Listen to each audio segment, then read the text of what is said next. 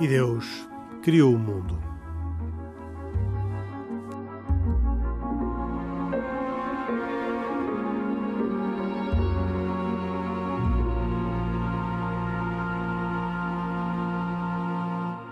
Boa noite, bem-vindos a mais uma edição de E Deus Criou o Mundo, um programa de Carlos Quevedo que também produz, hoje com cuidados técnicos de Nuno Isidro. Comigo, Henrique Mota, que modero, Estão, como sempre, Khalid Jamal, muçulmano, Pedro Gil, católico e Isaac Assor, judeu.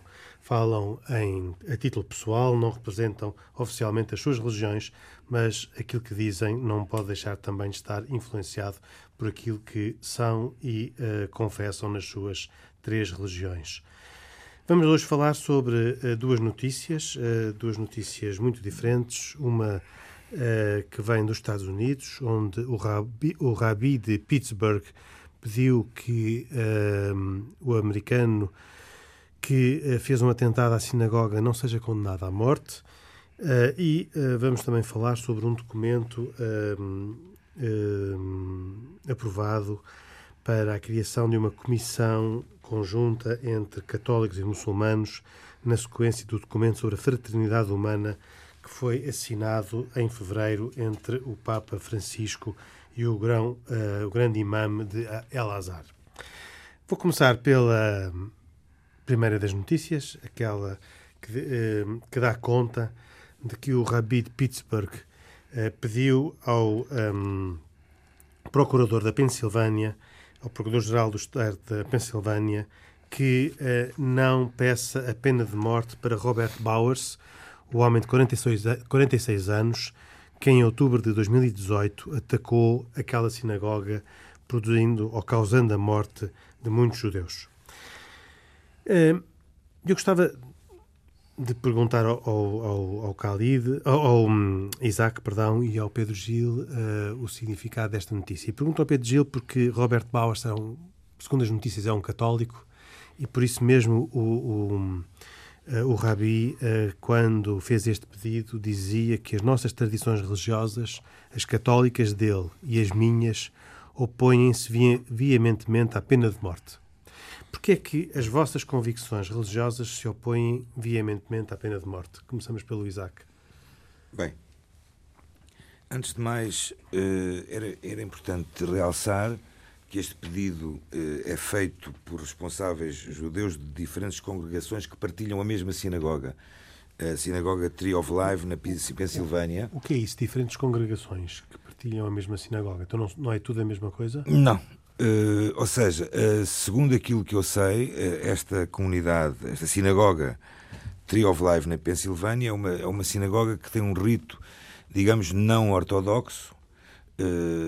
poderá ser algo com o reformista ou liberal, eu sou sincero, não sei qual é que é, mas sei que é realmente não é uma congregação de rito ortodoxo e congrega naquela sinagoga eh, a maioria das pessoas que professam, por assim dizer, uma via não, não ortodoxa eh, na comunidade, de, no, na comunidade judaica de Pensilvânia, que é uma comunidade muito grande e que tem variedíssimas uh, orientações na parte judaica. Não é que isso faça uma grande diferença. Não é que faça uma grande diferença, mas eu realmente não ouvi nenhum comentário. Pois, porque essa ia ser a minha pergunta: se as diferentes congregações, normalmente, representando diferentes tendências do judaísmo, teriam também diferentes aproximações relativamente ao tema da pena no de morte. No caso da pena de morte, eh, vamos lá ver, eh, eh, essencialmente estes, estas ramificações que o judaísmo tem que são relativamente recentes. Uh, estamos a falar, alguns no século XIX, começa a haver esta, esta ramificação entre a ortodoxia, um liberalismo e um reformismo, por assim dizer, inclusive aparece na Alemanha, precisamente na Alemanha, em meados do século XIX. A base principal com que, com que estas congregações se baseiam, ou que estas, que estas chamemos-lhe, eh, ramificações do judaísmo se baseiam, elas baseiam-se essencialmente nos mesmos princípios, particularmente nos mesmos princípios. Depois, o que é que existe? Existe é uma, eh, uma, uma, uma forma diferente de, de, de focar determinados pontos e não é, obviamente, nenhum destes de, como, a pena okay. de, como a pena de morte. Então... Será eventualmente, posso dar um exemplo, por exemplo, qual é o papel das mulheres em determinada congregação. Então vamos deixar... A, a ortodoxia tem uma via, o reformismo e o liberalismo têm outra. Então vamos deixar esse assunto que me parece interessante para um outro programa. Uh, percebemos o que é que é o reformismo dentro do judaísmo e quais são as diferenças. Vamos voltar ao nosso tema agora sobre a questão da pena de morte. A questão da pena de morte é, é uma situação que, inclusive, já falámos em alguns programas anteriores. Uh, no judaísmo, uh, a pena de morte ela realmente aparece mencionada na Torá, mas a aplicação da pena de morte foi algo que muito especialmente a, depois da destruição do segundo templo em Jerusalém, nunca mais foi, nunca mais foi aplicada. Mas isso no contexto judaico? Nós estamos a falar no, estamos Não, a falar no mas, contexto judaico, mas... Uh, que, é, que é este apelo que é feito por estes, por estas dirigentes uh, judaicos De acordo. Uh, é, um, é um apelo, é um apelo que eu tenho que partir do princípio que tem a ver muito também com uma visão judaica. Agora, uma pergunta, mas eh, de qualquer forma, a partir da destruição do templo, estamos a falar do templo do segundo, ano 70, segundo templo, do ano 70, 70 da, desta era. Uh, a partir daí, nunca mais, e até 1949, uh, eh, até o Eichmann, o, o povo de Israel nunca mais, nunca mais teve o seu, seu próprio governo. E, e não havendo o próprio governo, a pena de morte não pode ser aplicada a não ser se a Não, a pena de morte poderia ser aplicada se houvesse uma, uma decisão tomada por um tribunal rabínico superior. Sim, mas a autoridade política eh, sob a qual estivessem os, os judeus Obviamente iria, não, iria, iria, não havia um Estado que enquadrasse essa decisão. Iria, iria, impedir isso. Iria impedir isso. Tanto ou, mais... Ou, bom, impedir ou não, não sei. Não, não, iria, sim. iria. Claramente impedir. Eh, mas a verdade também é que a aplicação da pena de morte no judaísmo, mesmo antes da destruição do, do Segundo Templo, foi algo que foi sempre muito eh, remotamente aplicada. E porquê? Uh, falámos também sobre isto em, entre outros programas. Uh, tem que haver uma série de provas específicas para a sua aplicação e, tem e, e se fugiu sempre muito da aplicação da pena de morte. Agora, neste caso específico, e lendo bem à regra, à risca, ou à, ou à letra, por assim dizer, este, este pedido, este pedido conjuga bastante também com a parte judaica, mas também com uma parte que chamemos de um pouco moral também. Uh, o judaísmo também, uh, claramente, não foge dos valores éticos e morais e não há judaísmo sem ética e moral. Uh, nos dias de hoje, tirando alguns casos muito, muito raros que existem na sociedade moderna atual, a pena de morte, hoje em dia, é algo que não é aplicada. Tirando casos eh, como, por exemplo, nos Estados Unidos, que é o caso que estamos a falar. Há, há muitos países. Se nós formos pedir aqui ao Caldo que nos tá... diga uh, como é que é a pena de morte nos países muçulmanos, vamos encontrar Sim, é verdade. Uma... Estou a falar da sociedade moderna. É inegável, mas os Estados Unidos também é uma sociedade eh, tendencialmente moderna ou para país é tão moderna, é, oh, é, é, é, é, tão moderna, é tão moderna que as pessoas uh, conseguem aceder uh, armas mortíferas Uh, claro. sem, a, oh, sem o mínimo é, problema. Portanto, o modernismo dos Estados Unidos é algo que não é exemplo, infelizmente. Não, sem dúvida. É questionável, é questionável se são assim tão primeiro-mundistas quanto dizem ser. Mas... Nos países muçulmanos há muitos casos de, pena de, de, de existência de pena de morte. Uhum. Há, uh, e, e, claro que em todos os textos sagrados ou as escrituras, não é? nós podemos, de alguma forma, que já, já falámos disto várias vezes, ir buscar aquilo que queremos. E claro que existe o olho por olho, dente por dente, a lei leão, já falámos aqui no programa várias vezes. Um, alguns vão uh, ao, ao, repositório que, que, são os textos sagrados para ir buscar dali ou extrair dali preceitos que visem uh, um, repor, digamos assim, a justiça, uh, pedindo que essa justiça seja feita através da pena de morte. No entanto, eu diria que é quase uma questão uh, civilizacional, como falávamos há pouco. Não, não nos esqueçamos, nós estamos no país, Portugal foi o primeiro país uh, no, do mundo a abolir a pena de morte. e, portanto, um, ehm, o que eu acho é que esta nova geração de jovens muçulmanos, ainda que inseridos nos países de maioria islâmica, onde a partir da lei corânica não é absoluta, mas é clara e abre essa possibilidade, sempre tendo em conta uma série de critérios muitíssimo apertados. Henrique repara a questão das três testemunhas, a questão. O, o, o Alcorão não define per si a pena de morte, não diz que a pessoa deve ser infligida com a pena de morte. O que diz é, por exemplo, a questão das 100 chibatadas, que quase com toda a certeza vai levar a pessoa a um estado de morte ou a um estado muito próximo disso, não é? E, portanto, o que eu assisto é que os jovens da minha idade, enfim, de outra geração, eh, já não veem isso com, com bons olhos e, portanto, isto tem um problema também, não é? Porque a partir da Conhece se... algum estudo sociológico, político nos países árabes sobre este tema? Por acaso desconheço, não, não porque seja um tema tabu, mas acho que ninguém se lembrou de o fazer, porque, enfim, é naturalmente que é um bocadinho desconfortável, seja do ponto de vista político ou religioso. Repare que se se provar claramente que esta nova geração já não é apologista da pena de morte, o que ou dessa, dessa justiça divina feita pelos homens, o que vai acontecer é que muito provavelmente as leis têm de ser alteradas. E isto pode entrar em contradição, em confronto com a lei corânica, essa sim religiosa, sagrada e absoluta, e temos aqui um problema difícil de resolver. É? Pedro Gil, caso, já agora, já agora... Gil, a questão da pena de morte nos católicos é uma questão civilizacional ou é uma questão de fé?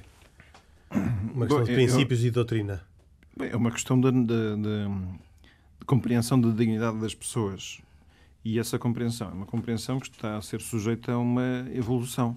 Por acaso, eh, sobre este Papa de quem se diz que é muito reformador, e eu entendo até que sim, eh, o único ponto em que ele levou o seu desejo de mudança até ao extremo de fazer a alteração daquilo que hoje em dia é o, o, documento que condensa todo o pensamento cristão, é o tema da pena de morte, que é o único caso em que ele eh, pediu que o Catecismo da Igreja Católica, assim se chama esse documento, que tem o pensamento da Igreja Católica atualmente todo sistematizado, para que se declarasse que nunca, em caso algum, é admissível a pena de morte. Ideia que até há pouco tempo não se expressava dessa maneira. Dizia-se, dizia a versão anterior do Catecismo, que eh, seria admissível numa concepção em que se entendia que uma comunidade pode ter que se defender, como qualquer pessoa tem que se defender em relação a uma ameaça iminente de uma agressão injusta, considerar que algum tipo de, de criminosos são uma ameaça de tal maneira importante para uma, para uma sociedade que ela se pode, pode recorrer-se à legítima defesa. Como acontece na legítima defesa, nós às vezes, para afastar uma agressão ou uma ameaça dela, podemos, como efeito colateral dessa atitude de defesa, matar alguém. Então eu entendia, essa era a concepção assim, intelectual da, da, coisa, era que hum, a pena de morte não, é, não era assim diretamente matar uma pessoa, era defender a sociedade eh, que implicava, quer dizer, o, o efeito colateral de ter que se defender daquela pessoa em concreto. Mas, como digo, esta, esta convicção de que em caso algum é possível a pena de morte, ela é recente, é uma alteração do, do último ano, eu já não sei exatamente... Não, no, caso, no caso, já agora, se me permitirem, Sim. no caso de, de Israel, no caso do povo judeu, eh, e recordando eh, a última condenação à morte tida no Estado de Israel e que também foi eh, alvo de grande celeuma com as duas autoridades judaicas que existem em Israel, a autoridade rabínica de origem sefardita, sefaradita e ashkenazi, foi, foi Eichmann. Eichmann foi, foi o última, a última pessoa condenada à morte por enforcamento eh, dentro do Estado de Israel, que é o Estado judaico. Portanto, e mesmo assim, a partir daí, a partir daí, estamos a falar em 1961, 62, se não me engano, uh, aconteceram N situações para com o povo de Israel, para com o povo judeu, e esta, e esta, e esta lei não foi nunca mais aplicada. Uhum. Mas Israel tem, neste momento, em plenos calabouços, um judeu assassino de um ex, do primeiro-ministro, Isaac, Isaac Rabin. Mas este senhor uh, está encarcerado para a vida toda, mas, inclusive, teve acesso a, a relações conjugais e teve, já teve um filho dentro da, da, da, própria cadeia e está condenado a viver eternamente na cadeia, mas não à morte. Sim, sim, sim. Aliás, esse é um ponto que gostava também de referir, porque. Um, o, o, o rabino um, uh, eh, que fez este pedido de um, não, de não pedir uh, a pena de morte para o uh, assassino Robert Bowers, que matou, com recordo, 11 pessoas na Pensilvânia quando fez este atentado à sinagoga Árvore da Vida, vem dizer também o seguinte: Eu prefiro que ele fique preso para o resto da vida sem perdão. Uh, Deixem-no viver para sempre, diz o Rabino. Um, eu estou primeiramente interessado que esta causa criminosa não cause mais dor na minha comunidade, como seria uma pena de morte. Mas a minha pergunta é esta: fazer viver uma pessoa o resto da vida numa prisão sem perdão não é pior do que a pena de morte?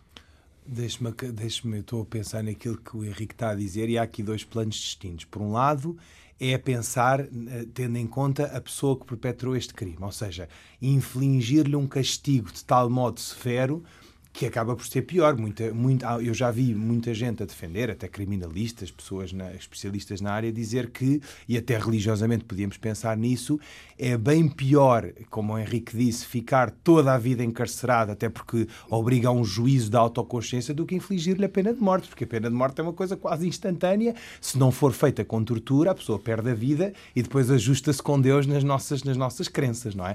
Mas terrenamente, mundanamente, a vida terminou. E depois, por outro lado, eu, eu também aí eh, considero, eh, tenho, eh, oferece, oferece-me algumas dúvidas aquilo que o Rabino diz no que toca à questão da comunidade, porque normalmente, e isto vem ao encontro daquilo que estamos a discutir, da pena de morte, Normalmente, nós, às vezes, o ser humano tem a tentação ou fraqueza de achar que as penas são divinas. Ora bem, do meu ponto de vista, Deus não quer ver sangue. Deus não é um ser monstruoso, uma luz monstruosa que, nos, que quer ver o sofrimento do seu, do seu, do seu fruto.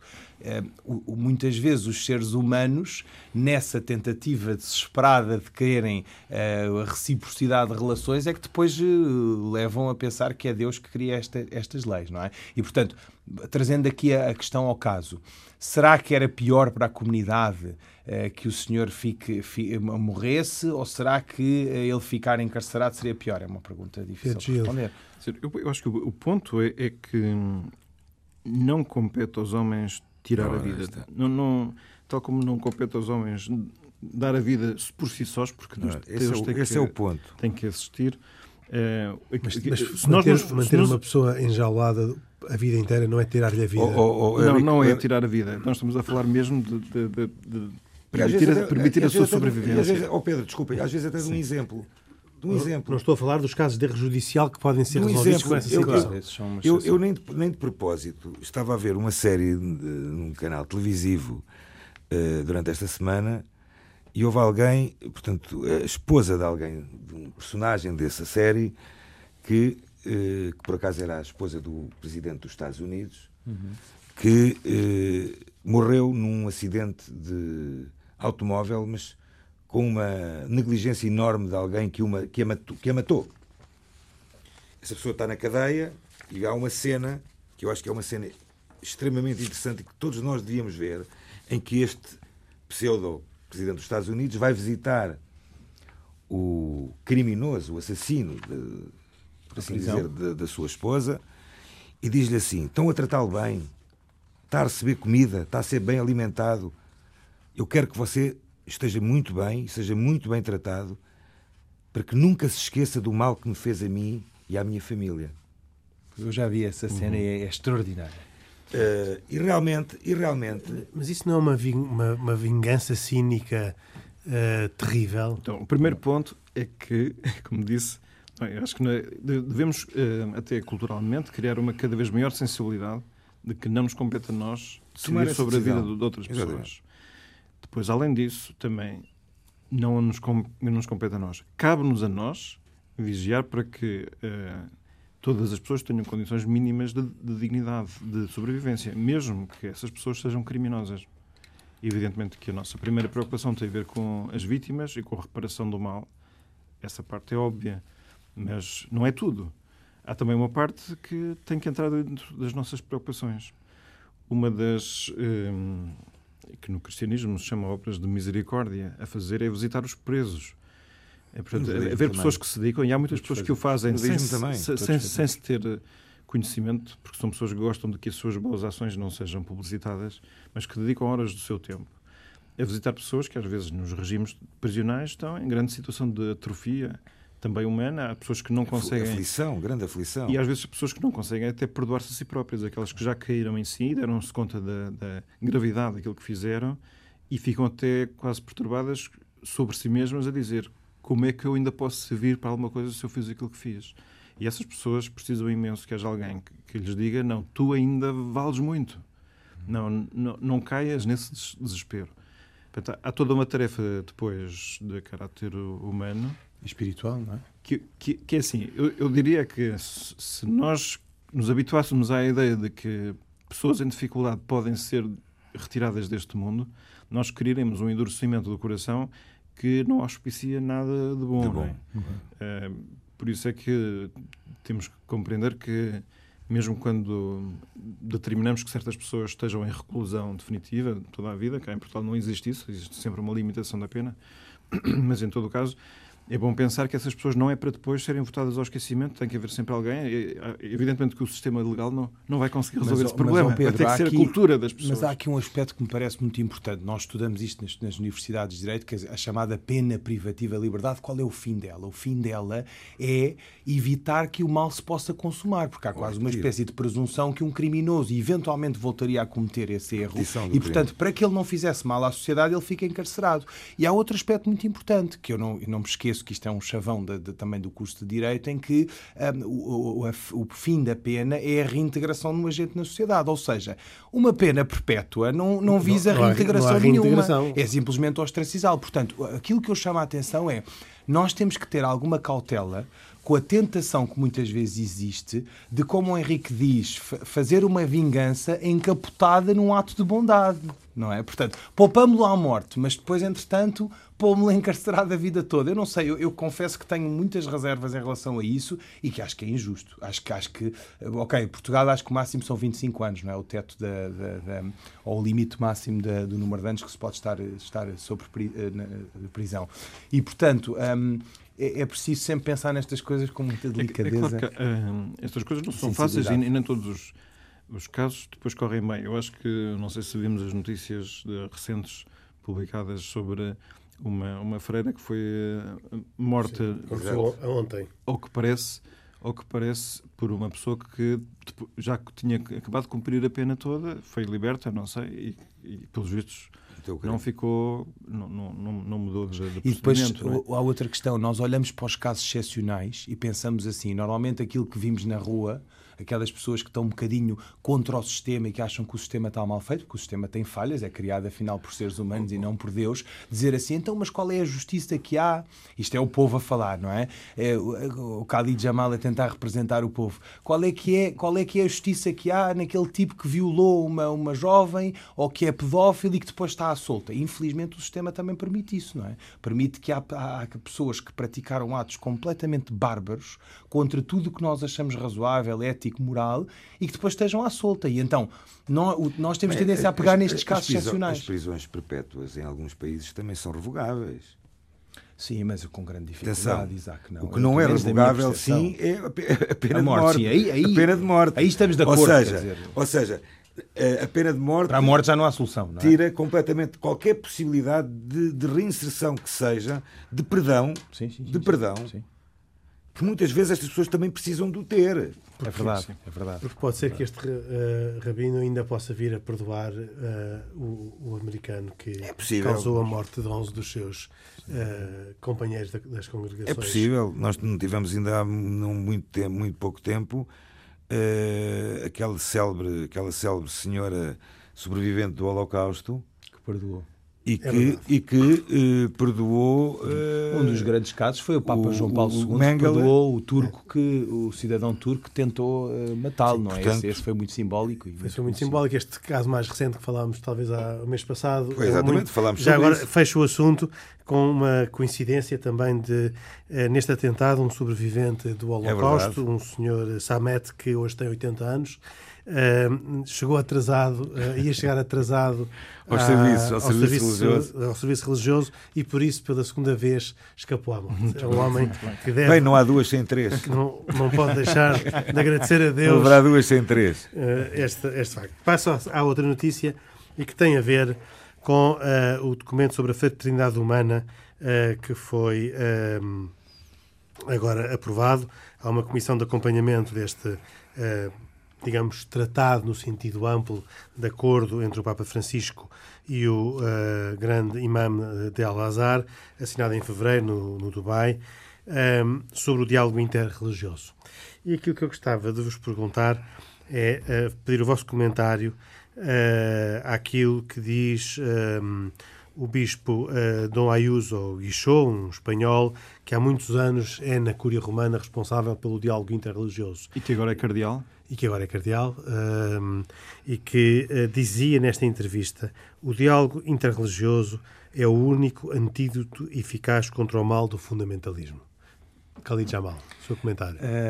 Olha, eu, eu, não me surpreende, acho extraordinário. Podia assinar em baixo e, e quem me dera ter sido eu a dizê-lo, foi, foi, foi, o cardeal que o disse e disse muito bem, e eu, portanto, alinho completamente nas, nas, nas palavras dele.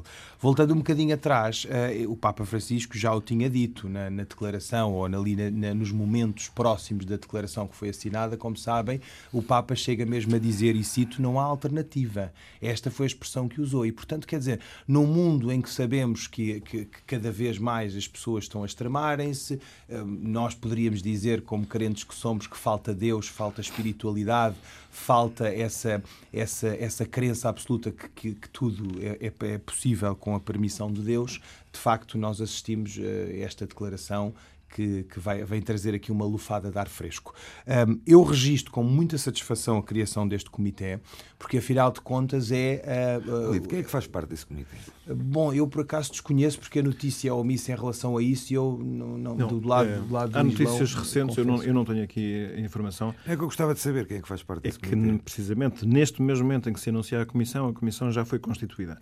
Sei dizer Ainda que está é pessoas da. Não, não, já é público. Já. Mas não, não é público as pessoas que integraram, é, pelo menos do lado sim, sim, não, não. Eu não, ainda não. É, já, já sim, está com nomes, com nomes concretos. Ah, sim, sim. Portanto, eu sei dizer que está esse Ayuso, está, não sei se é o reitor, se é o embaixo dele do, da Universidade Número 2, chamemos-lhe assim, não é? Mas que sei mais ou menos que são cinco, mais ou menos de cada lado. É assim uma, Neste momento é uma comissão paritária.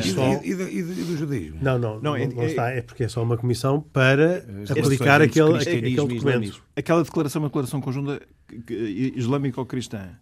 É, não, não, é, não é porque se tenha querido mas excluir porquê? os. Mas porquê? É assim, eu não, eu não sei explicar porquê. Sei dizer que é, o, da... é, é, é, o tema, o tema é, é um tema que transversal, transversal ao judaísmo Sem também. Dúvida. Eu, eu, diria o seguinte: eu, eu, eu vou dar aqui uma explicação. Eu gostava de saber. Até agora, apesar de tudo, quem tem tido a iniciativa destes diálogos tem sido, sobretudo, a Igreja Católica. Isto é mais ou menos ótimo. Certo. De tal maneira que é, é, tem, é, julgo que tem sido sempre muito mais difícil um encontro direto é, judaico-islâmico. Então, a Igreja tem relações com Sim, o judaísmo separadas, e, de alguma e forma. bilaterais. Bilaterais, chamemos-lhe assim. Pronto.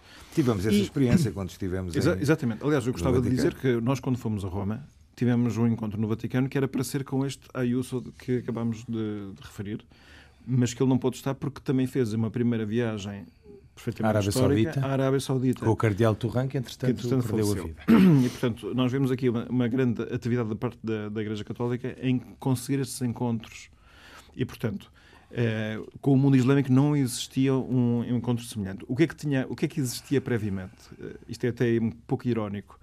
Nós, se calhar, podemos recordar mais ou menos que o Papa Bento XVI, uma vez na Alemanha, fez um discurso na sua universidade que foi tomado como um discurso anti-islâmico causou uma grande revolta, mas embora o, seu, o conteúdo desse, desse discurso fosse dizer não é próprio de Deus a violência. E, portanto, quer ser mais. E que a religião tinha que ser racional, e dentro da sua racionalidade estava a óbvia exclusão da violência. E, na sequência disso, houve, curiosamente, um pedido de cerca de 120 intelectuais islâmicos a pedir ao Papa para não abandonar esse esforço dessa reflexão, que eles estavam interessados. E, portanto, eu não sei que depois que desenvolvimentos, enfim, fora de palco possam ter acontecido. Sei que este encontro que houve nos Emirados, eh, no momento em que eu próprio e o Khalid estávamos lá, houve esta assinatura desta declaração conjunta, que tem uma parte de afirmação de grandes princípios sobre a religião, que eu diria essa é a sensação que eu tenho, que da parte cristã não vejo ali nenhuma novidade propriamente, mas fiquei feliz, até fiquei com a sensação que era a primeira vez que eu ouvia da parte islâmica afirmações, afirmações é? tão abertas e tão comprometedoras. Mas qual é o vínculo? Pronto. Agora, qual é o, o, o vínculo, vínculo? O vínculo que essas comunidades Pronto. muçulmanas... Então aí temos um, um, um, ponto que é parecido com o problema de dialogar com, com com, com, o judaísmo durante muito tempo. Um problema da parte da Igreja foi saber com quem é que com se quem? dialoga no mundo do, do judaísmo. Claro, quem quiser, quem quiser dialogar com a Igreja Católica sabe bem qual é que é o oh, vértice da organização. Hoje, hoje, em dia, isso, é, hoje, isso é um facto. Hoje em dia, um bocadinho Sim. contra aquilo que eu imagino e penso sobre, sobre a liderança judaica, existe um Estado judaico. Ou seja, Israel, uh, chamemos-lhe, uh, toma as rédeas, muitas vezes, de, de, é por definição um conversações, de é? conversações e de, e, de, e de assinaturas de alguns protocolos. O que eu estranho, o que eu estranho é tem havido nos últimos anos assinaturas e encontros vários, variados entre entre o rabinato de Israel e o e o Vaticano. Certo. Não ter sido também falado nesta situação, tanto mais no local onde foi, onde onde hoje em dia uh, chamemos-lhe em Abu Dhabi, não foi em Abu Dhabi? Sim, Abu Dhabi. Eh, em que eh, hoje em dia, paralelamente, quase tapando os olhos uns aos outros, existe inclusive uma sinagoga a funcionar. Ah, não sabia. Não, os Estados Emirados, como sabem, já falámos disso aqui, é bastante aberto e receptivo a outras fés e, portanto, pode-se dizer claramente que existe a única um coisa que não, A única coisa que eles não permitem é, levar, é, é fazer Agora, o abate dos animais. Exato, a questão é a estatística. Vamos lá ver, eu, aqui esta declaração não só estatisticamente há, uma população muito grande islâmica Sim, mas a nível oh, oh, mundial oh, e segundo é uma prova de que, de que as relações se querem e que estão cada vez mais vivas e próximas. Mas as estatísticas, desculpa lá, para mim não é, não é a resposta. Não, claro, mas... Porque... Mas, mas deixemos o Pedro explicar, sim, eu julgo que o Pedro querá explicar a existência no Vaticano de duas estruturas diferentes para o diálogo, um com, ju, com os judeus e outro sim. o diálogo há, propriamente um interreligioso. Sim, é? um conselho para o diálogo interreligioso que é com todas as religiões, as monoteístas e não monoteístas. Depois existe um, um departamento de relação com o judaísmo que se situa dentro do Conselho Pontifício para o Diálogo Ecuménico, que é, está vocacionado para a relação com outros cristãos. Isto não é por querermos apressar em considerar que os, que os, os judeus são cristãos. são cristãos. É simplesmente para dizer que a posição do judaísmo no mundo das religiões está relativamente ao cristianismo numa posição muito singular e especialíssima que não é equiparável com nenhuma das outras. Pronto. E além disso, ainda há outra coisa que é a relação do Estado do Vaticano com o Estado de Israel é da competência da Secretaria do Estado, que é outro departamento completamente diferente. Portanto, as relações religiosas com o judaísmo situam-se no âmbito desse, desse Conselho. E nós estivemos com o presidente, o responsável máximo, o cardeal Kurt Koch, em Exatamente. Roma, precisamente. Uh, pronto. Agora, o que eu gostava de dizer, eu, eu, compreendo que se fosse uma, uma declaração de três religiões era mais forte, eu não sei Aliás, não, nem sei se foi conversado ou não, não previamente, não sei. Aliás, essa pergunta é feita nesta entrevista ao Cardeal. Ah. Ele dá a entender que não foi conversado, nem era para ter sido conversado, que esse é um desafio que fica em aberto para, para depois. Para depois. Mas oh, assim, há aqui um pormenor que é importante, Pedro, que é nós não estamos, apesar do palco da declaração ter sido Abu Dhabi e nós virmos o monarca a receber o Papa, evidentemente, isto não é uma declaração entre o Estado dos Emirados, é uma declaração por vários responsáveis, o chamado Conselho de Anciãos, como se lembram, Sim. que Portanto, daí consta Al-Azhar, digamos assim, o grande imam de Al-Azhar encabeça a lista destes, destes sábios islâmicos, chamemos-lhe assim, ou de teólogos islâmicos, mas existem uh, cheques e eminentes teólogos de várias, vários quadrantes, várias facções dentro do próprio Islão, mais conservadoras, mais liberais, e de várias geografias e partes do globo. É claro que não, não, não estão incluídos aqui os xiitas, é verdade, e é sabido que quem assinou da parte muçulmana não, não tem poder para vincular toda a comunidade islâmica. É verdade, há todas essas limitações. Em todo o caso, isso não é suficiente para dizer que não, isto não seja um grande passo claro. em frente. E depois, porque a declaração tem uma parte eh, de conteúdo, de grandes princípios, mas depois tem uma parte programática, é, uma, é, um, é um, compromisso de uhum. ação futura, que tem vários aspectos. Um deles é tentar que nas várias universidades se faça o estudo desta declaração, Portanto, eu julgo que se pode intuir que seja universidades também do mundo islâmico Sim. e depois que as partes vão tentar fazer uma ação conjunta, continuada no tempo, também junto de quem eh, precise de estabelecer um diálogo também com base nestes princípios. Aliás, não sei Pedro, se aí depois se, se, situará ou não o judaísmo. Se me permites acrescentar, e era isso que eu queria dizer, tentando não é esmiuçar, mas chamar aqui a atenção de alguns pontos que são interessantes. Eu permito-me recordar que a declaração era bem ambiciosa e continha alguns pontos que eram, uh, vá lá, as fraquezas do mundo islâmico e do mundo cristão e que tentaram ser conciliadas nesta declaração, assumindo tanto o Papa Francisco como o Imam da Lazar a quase incumbência, a obrigatoriedade de levar isto às bases e ao terreno, porque, Sim. como sabemos, nas, nas reuniões chamadas de alto nível, institucionalmente, diplomaticamente, é muito fácil uh, falar sobre estas coisas, mas depois é difícil é implementá-las no terreno. Vejam quais que... são, do seu ponto de vista, as maiores dificuldades para implementar uh, Ia no falar Islão... delas agora, Henrique. São três pontos para mim que são os grandes desafios desta declaração. Sim, quais são? Um, a primeira, o diálogo entre fiéis significa estar juntos, portanto há um apelo claro à união, e essa união não é uma união formal ou teórica, tem que ser uma união na prática. Então, esse é um ponto importante. Eh, deixem-me eh, introduzir aqui uma questão. Mas isso não é um. Um, um chavão. Não, não, não, não, não um chavão. Isso não é um, uma possibilidade de deslizar para o sincretismo, uh, para tudo parecer igual e, e iludir as diferenças que existem entre as religiões?